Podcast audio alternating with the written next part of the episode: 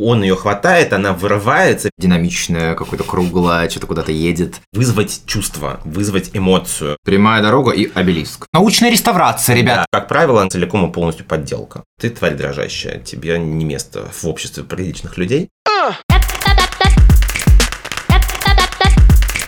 Всем привет. Это второй сезон подкаста «Кирпич хочет стать аркой». Я Никита. А я Коля. В этом сезоне мы поговорим об архитектурных стилях. И сегодня мы поговорим про эпоху нового времени. Ренессанс заканчивается, как и все в этой жизни. Наступает эпоха нового времени. Давай поговорим о том, на чем заканчивается Ренессанс и с чего начинается эпоха нового времени. Здесь опять все очень сложно. Насколько возможно. В целом Ренессанс, как мы в тот раз говорили, заканчивается эпохой маньеризма, такого разрушения каких-то канонов сформированных, в зрелую эпоху Возрождения. И мы говорили про двух больших архитекторов, Джакомо де Виньола и Андреа Палладио. Точно, точно. Которые обозначили два вектора развития дальнейших. Есть два пути. Да. И вот, собственно, следующий за этим период, он развивает два этих вектора. Сперва больший успех обретают последователи Виньолы и архитектура барокко. Ну, я думаю, все-таки Ренессанс был достаточно сдержанный, поэтому барокко и... наверное, да, как противопоставление вот этим классическим канонам, вот этой сухости ренессансной, был запрос на что-то такое более чувственное, более... эффектная. Тем более гуманизм, мне кажется, гуманизм тоже явно связан с условно романтизмом. У меня есть такое ощущение, что когда появляются гуманистические ценности, человек себя чувствует сам, может быть, в безопасности или еще что-то, есть потребности более какие-то высокие, в том числе... романтизации какой-то. Ну да, не знаю. Может быть. Но достаточно быстро барокко сходит на нет, к сожалению, да, и все захватывает логические, такие четкие, суровые последователи Палладио с архитектурой классицизма. И сколько барокко примерно прожило? Барокко прожило примерно 2 века. То есть, давай напомним слушателям и мне, когда, значит, закончился Ренессанс? Это примерно, барокко начинается где-то с середины 16 века и заканчивается к концу, соответственно, 18-го. Да. Да. Слушай, 200 лет на самом деле для уже более быстро сменяющейся парадигмы мира, это достаточно много. Да, но дело в том, что все-таки случай с барокко и классицизмом это два стиля, которые, в общем-то, сосуществовали немножко параллельно и как-то шли внахлёст. И в конце барокко классицизм уже тоже так подбирался.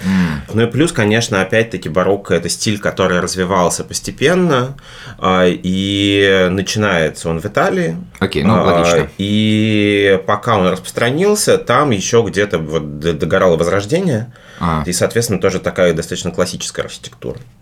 Вообще эпоха нового времени – это все, что происходит с момента Возрождения и до 20 века, до Первой мировой войны, то есть до какого-то, суперсломного момента в истории Первой мировой войны, когда человек ценности, переоценка, это все началось. Перелом, но там даже, я думаю, это связано не столько с Первой мировой войной, она, может быть, как-то это усилила.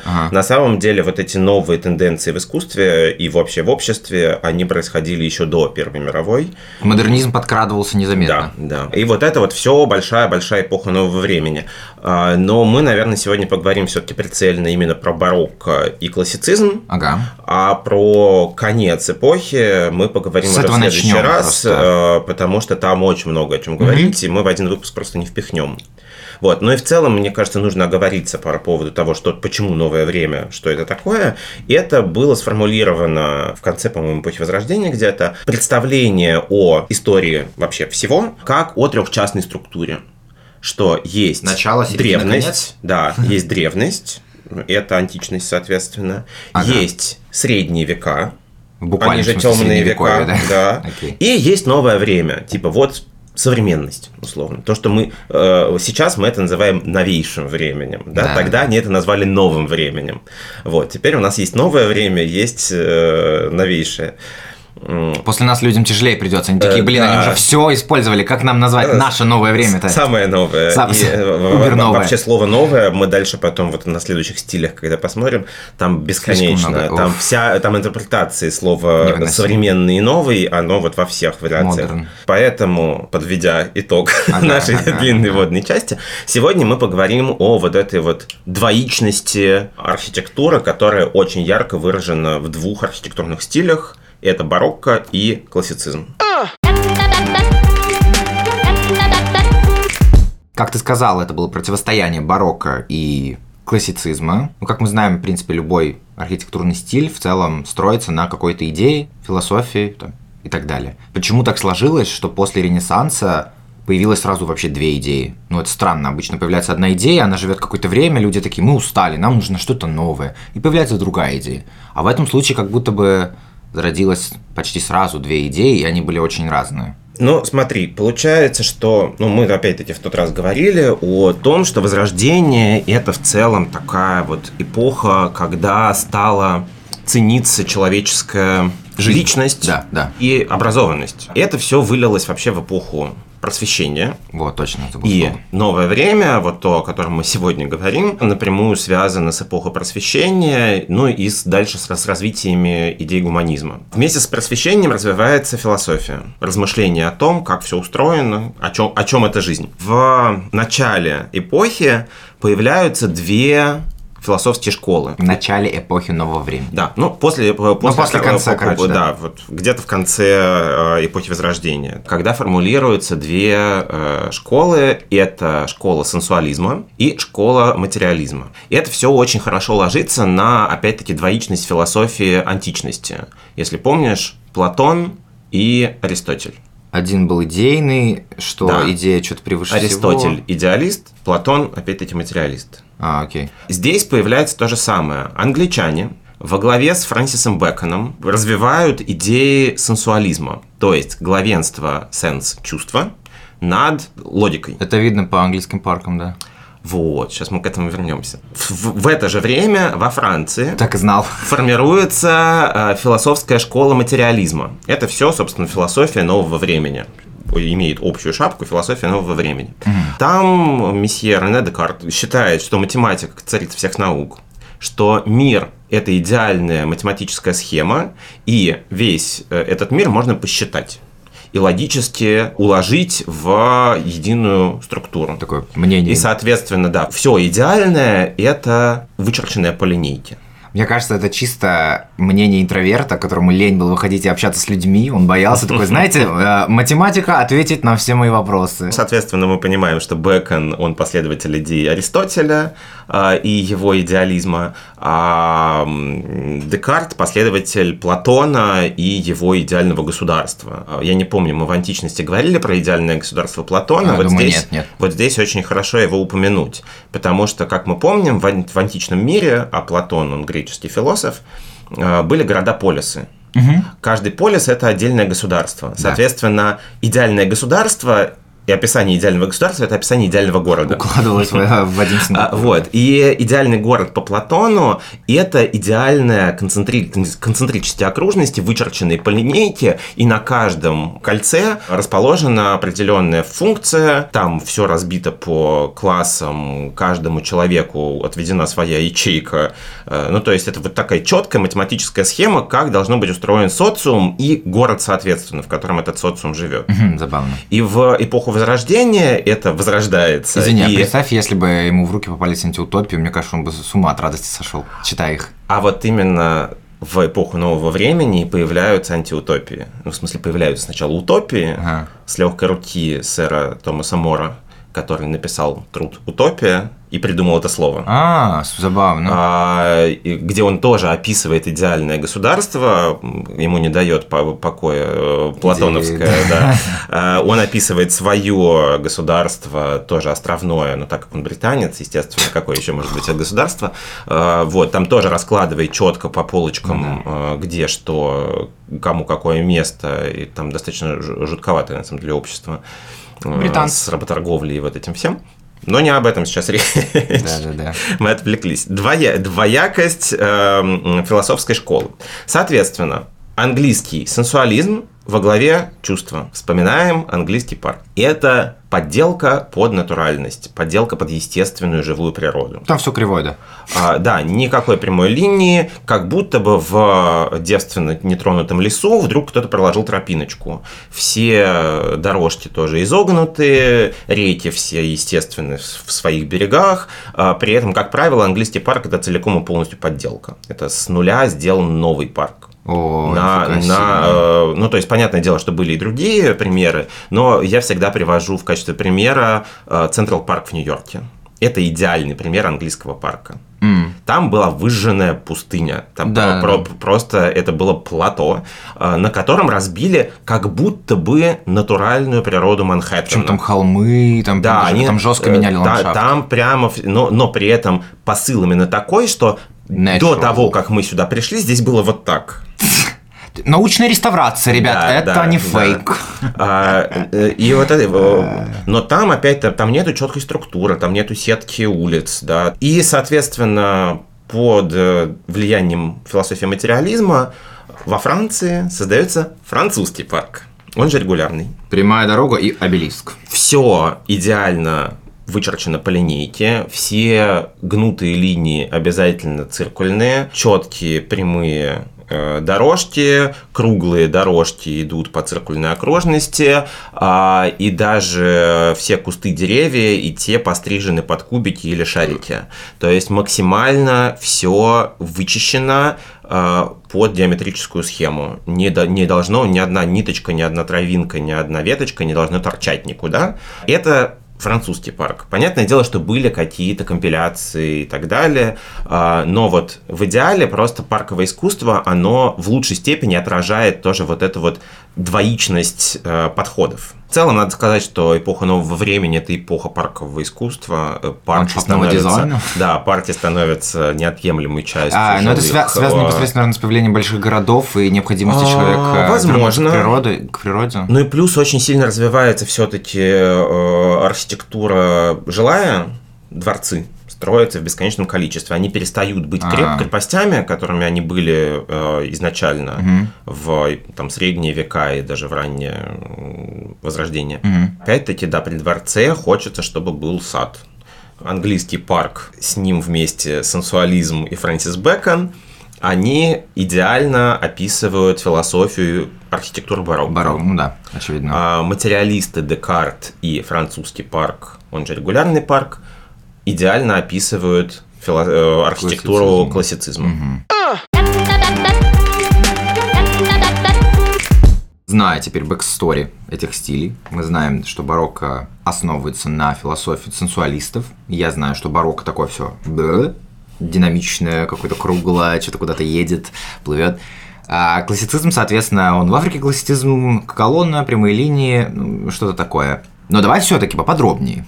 Какие были в барокко характерные черты, какие были в классицизме характерные черты? Потому что все-таки понятно, что классицизм вряд ли, наверное, был античным классицизмом. Все равно он там что-то занимал и так далее.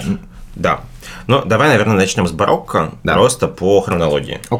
Здесь нужно сказать о том, что барокко – это стиль, рожденный в Риме. Это то, что началось в Риме и уже из него начинает расползаться в разные стороны. В целом очень забавно, что когда мы рассказывали про какие-то исторические стили, там, например, готика – это Франция, романская архитектура – это тоже, в общем-то, Франция.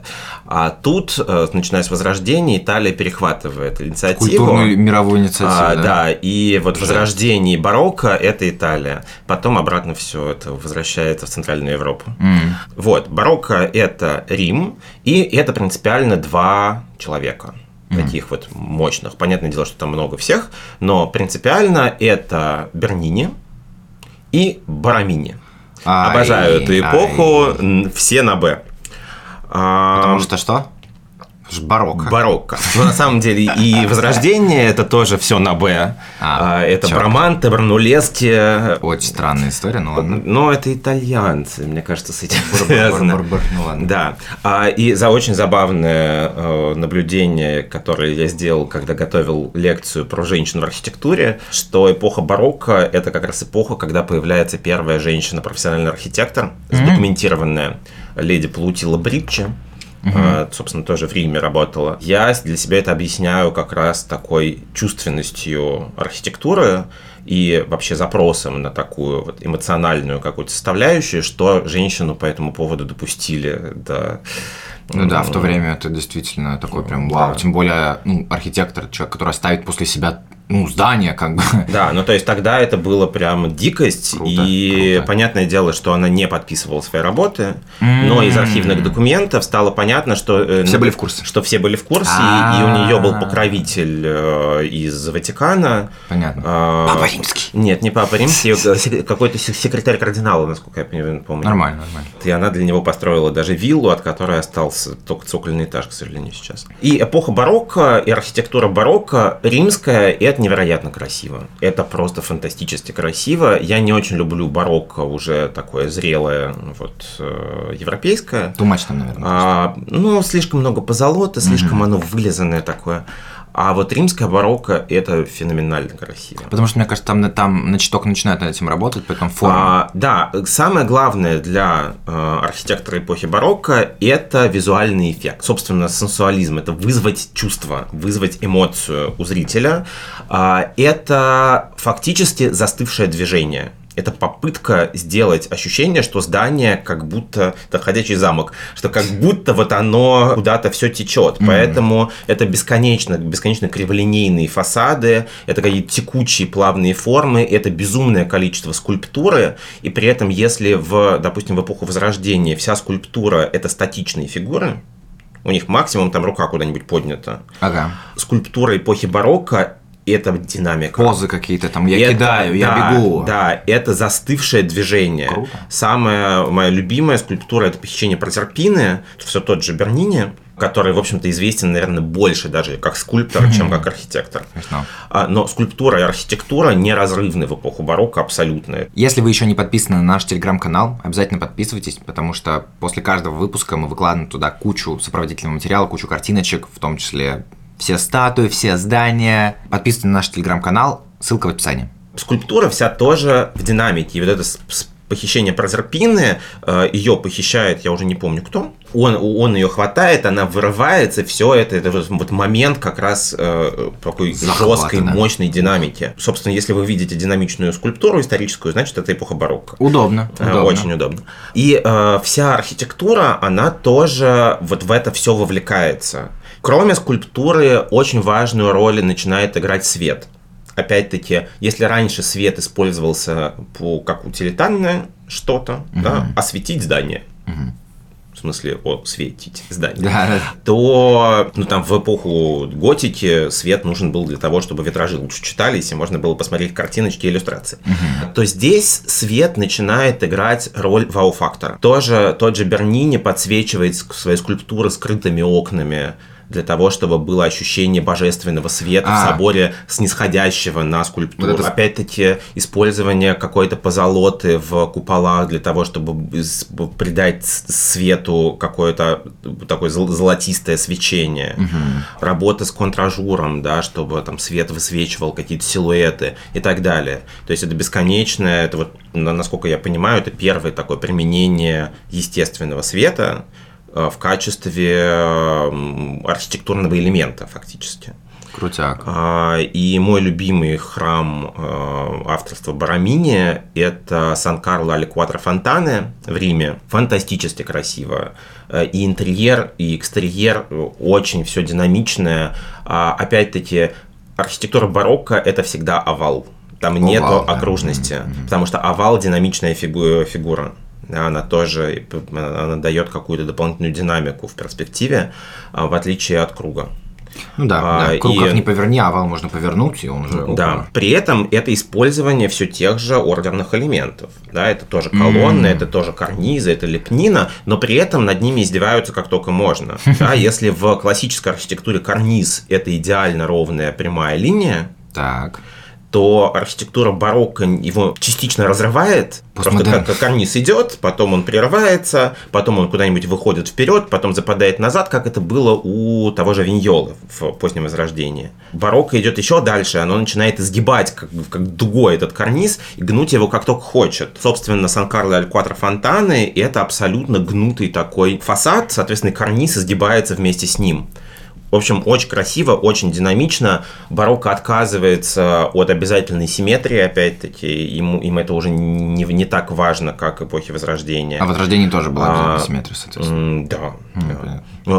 Это идеальная геометрия, опять-таки. Все должно быть... Ну да, просто легко сделать, правда. Ну, в смысле, визуально считать, понять. Вот. Плюс еще включение каких-то элементов якобы природных, тоже часто встречается, например, фонтан Трави в Риме. Якобы натуральная скала, на которой стоит скульптура, а на этом всем уже стоит дворец. Вот эта скала, на самом деле, это произведение скульптора. Да, то есть ее там нет и в помине. Я вспомнил, да. Зачастую встречаются вот какие-то такие включения в архитектурные элементы какой-то вот как будто бы естественной природной среды. Угу. Дальше из Рима, вот из такого высокого барокко, скажем так, который часто вообще считают частью Возрождения еще. Вот, хотя понятное дело, что это уже барокко-барокко, но очень многие считают, что барокко это как бы вот такое порочное вот, барокко. Вот, плавное, да, перетекание из эпохи Возрождения. Ну, в общем, наверное, так оно и было. Дальше оно распространяется по всей Европе, и в Россию приходит, мы все знаем, там, не знаю, тот же самый Зимний дворец в Петербурге. Но очень много, на самом деле, барокко в России, был очень популярный стиль, очень много строили.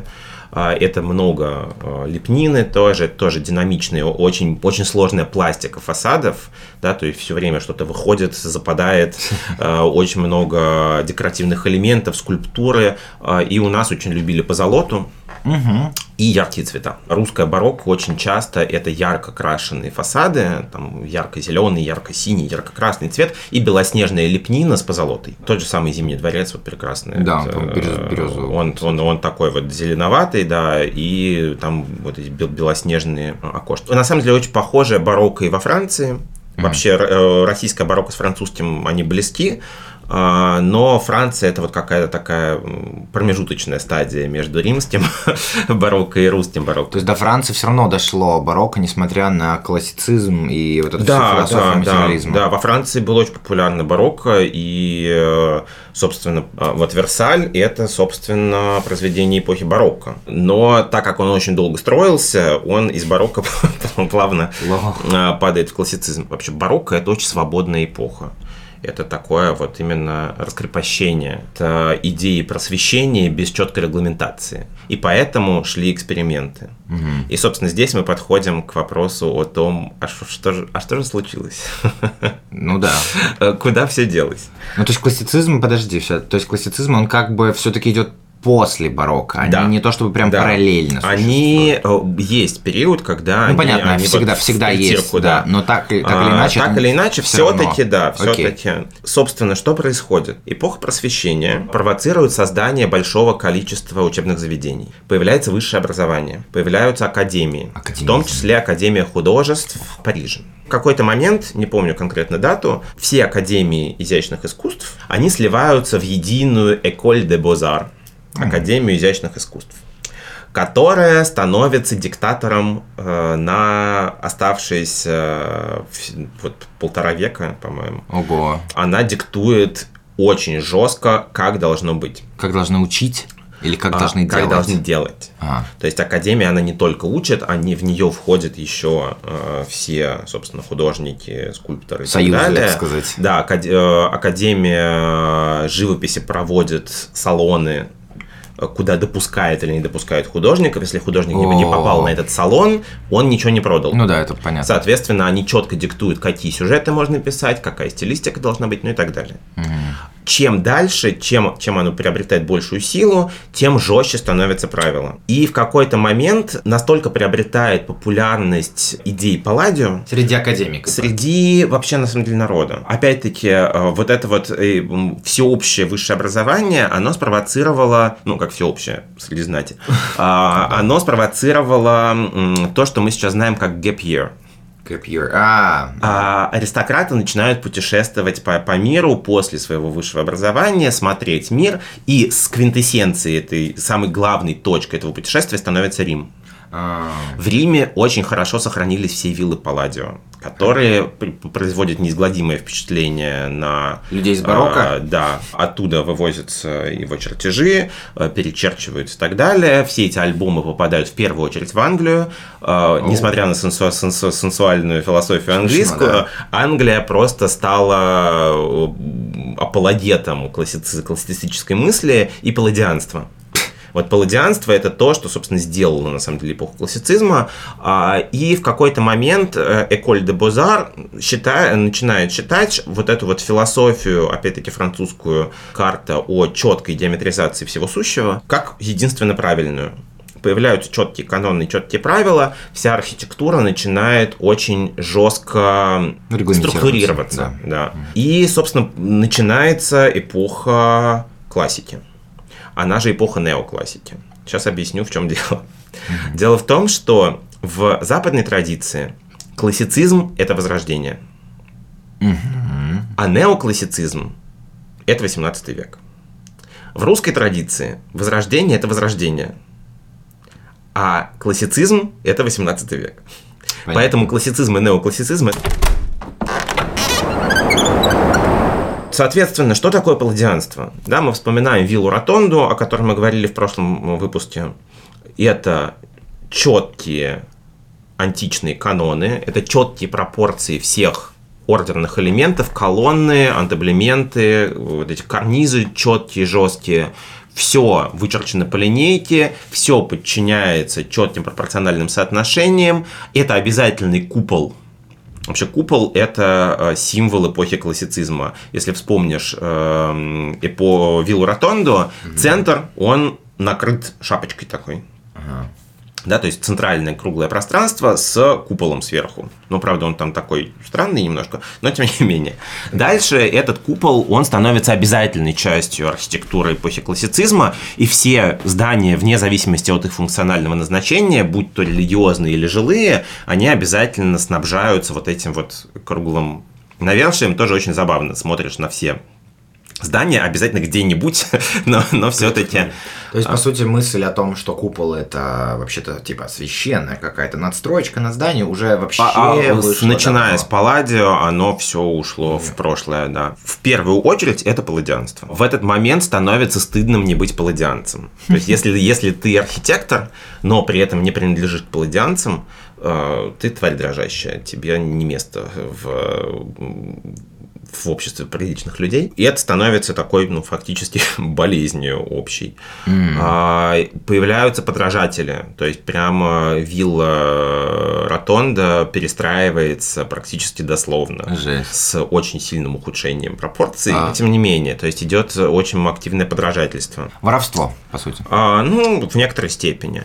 Но появляются и очень такие любопытные произведения. Самое, наверное, такое, самый, вот, на мой взгляд, успешный классицист – это Кристофер Рен, англичанин, ученик тоже одной из первых женщин-архитекторов. Не помню, правда, как ее звали. Кэтрин.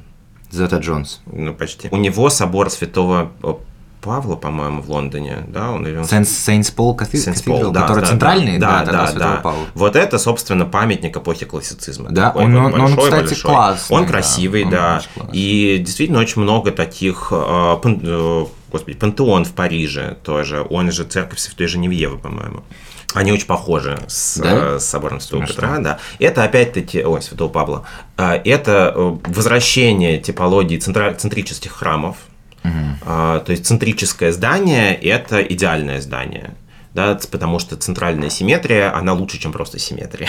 Ну, да. Да, это такая самая абсолютная симметрия, да, относительно вот одной точки. И поэтому практически все здания строятся именно вот с этой центрической схемой, и в центре обязательно, соответственно, барабан и купол. Все дворцы, все, вообще, вот все-все-все. В этот же момент, кстати, появляется первый архитектор, президент Соединенных Штатов, который тоже палладианец до мозга костей, и вот этот пресловутый американский классический стиль. DC. Да, это, собственно, детище Джефферсона, и, собственно, при Джефферсоне начинают строительство Белого дома.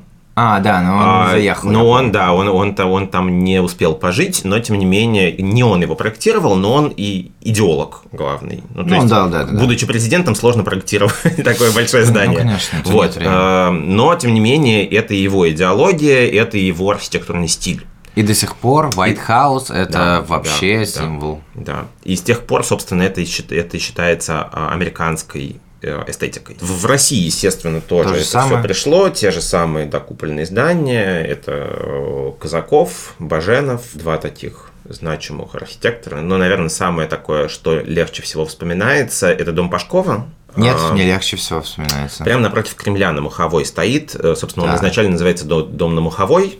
Сейчас его знают больше как дом Пашкова. Большое белокаменное здание на склоне холма стоит. Сейчас там памятник Владимиру. Да, вот это я знаю. И мэрия Москвы, это, по-моему, Казаков, если я не ошибаюсь, на Тверской. Такое красное, тоже симметричное, идеальное здание. Ой, отреставрированное до просто умопомрачения. Вот. Не уверен, что оно выглядело так же, как оно выглядит сейчас. Окей. Но, тем не менее, классицизм там четко прочитывается. Такой классический классицизм. Классический классицизм. Да, ну очень, в Питере очень много классицизма, прям вот. Исаакиевский. Очень, очень много. Да, да. Исаакий и, собственно, и Казанский собор. Да. Два топовых собора. Да, да. Это все классицизм. Исаакий – это вообще классицизм до мозга костей. Но опять, это центрическая тоже штука. Да. Похожая тоже на, собственно, Сейнс-пол. Вот, да. И когда заканчивается у нас классицизм? Это все начинает размываться в конце XIX века с началом промышленной революции, собственно. Там появляется то, что называется романтизм. У нас это называется эклектика, в первую очередь. Вот, эклектика, да. Вот, это у нас был даже в канале пост по этому поводу. Да. По поводу эклектики. Вот, в европейской традиции этот период называется романтизмом, когда уже архитекторы устают от жесткой классики, ну, понятно, и пытаются найти какую-то альтернативу. Угу. Идет бесконечная компиляция различных архитектурных элементов, классических, попытка их как-то вот собрать заново, обращение к историческим стилям, готике, к романской архитектуре. Все новое – это хорошо забытое старое. Ну, отчасти, да. И вот про романтизм мы поговорим в следующий раз уже, потому что там очень много о чем говорить, и все-таки это промышленная революция. Еще немножко про классицизм. Там внутри классицизма, помимо вот этой палладианской ветки, на самом деле есть еще ответвление, и это стиль неогрек. Именно в этот период, в период классицизма, до человечества доходит, что античность, она не такая монолитная и цельная, как она казалась людям раньше. Что помимо архитектуры Рима, есть еще архитектура Древней Греции. Докопали. И тут начинают строить классическую греческую архитектуру, классические греческие перипторы, вот эти вот храмы с колоннами по периметру, да, что производит на публику неизгладимое впечатление, потому что на протяжении пары тысяч лет такой архитектуры никто не видел. Ну да. Ее просто не существовало. И тут это было просто вот глоток свежего воздуха, это значит что-то невероятно новое. И в Париже есть вот этот собор католический, по-моему. Это церковь Мадлен. В Париже очень забавное впечатление производит. Ты идешь по такому Парижу конца 19 века, это вот все как раз эклектика, это такой стиль, даже не эклектика, а стиль ампир наполеоновский, все такое торжественное, с финтифлюшечками, со скульптурками. И тут ты выходишь на гигантский греческий храм. Просто колосс, такой невероятно здоровый Парфенон. Прикольно. с классическими колоннами Каринского ордера, такими вот с канилюрами, фронтон со скульптурной группой, но только там Зевс поменен на Иисуса и его 12 апостолов, да, там, где были античные всякие скульптуры. А внутри запихнута классическая базилика, то есть там, вот, там интерьеры, это вот классический католический храм. Очень забавное впечатление, очень неожиданно и я вживую видел, очень любопытно выглядит. Вот. И помимо неогрека еще появляется, собственно, стиль ампир, связанный с эпохой Наполеона. Это возрождение имперских амбиций, это возрождение, собственно, римской вот этой традиционной архитектуры, которая призвана задавить к чертовой матери смотрящего на него человека. Появляются заново триумфальные арки, как типология, которых не было, опять-таки, с Древнего Рима. И этот стиль, он, так как в России был безумно популярен Наполеон как фигура, соответственно, ампир перекочевывает в Россию из Франции тоже только так. И у нас, например, Дворцовая площадь, и вот помимо Зимнего дворца, все окружение Дворцовой площади, это тоже, собственно, ампир. Ну да, там так задавливающе это все выглядит, она гигантская, ты идешь до этого дворца, думаешь, сколько я тут идти буду, еще это монумент такой, да, конечно. И это тоже такая вот часть неоклассики, то есть это все те же самые четкие пропорции, те же самые каноны, но... в масштабе просто. Да. Давай в двух словах подытожим, что же такое эпоха нового времени. Это период, охватывающий все с начала Возрождения и до начала 20 века. То, что мы сегодня говорили и разбирали, это эпоха барокко и неоклассицизма, он же классицизм. Да, как мы знаем. Барокко – это чувственная архитектура, которая пытается вызвать в вас эмоцию и произвести вау-эффект.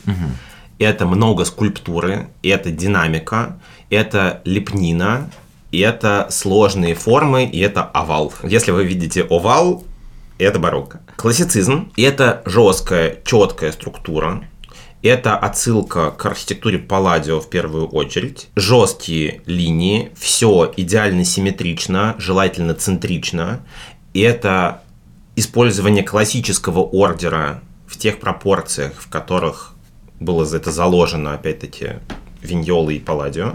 Прямые линии, минимум пластики фасада, все чистое. Это такой классический минимализм в классической архитектурной школе. Наш выпуск подошел к концу. Мы надеемся, что вы унесли для себя что-то полезное. Ну а арка пополнилась двумя кирпичиками – барочным и классическим.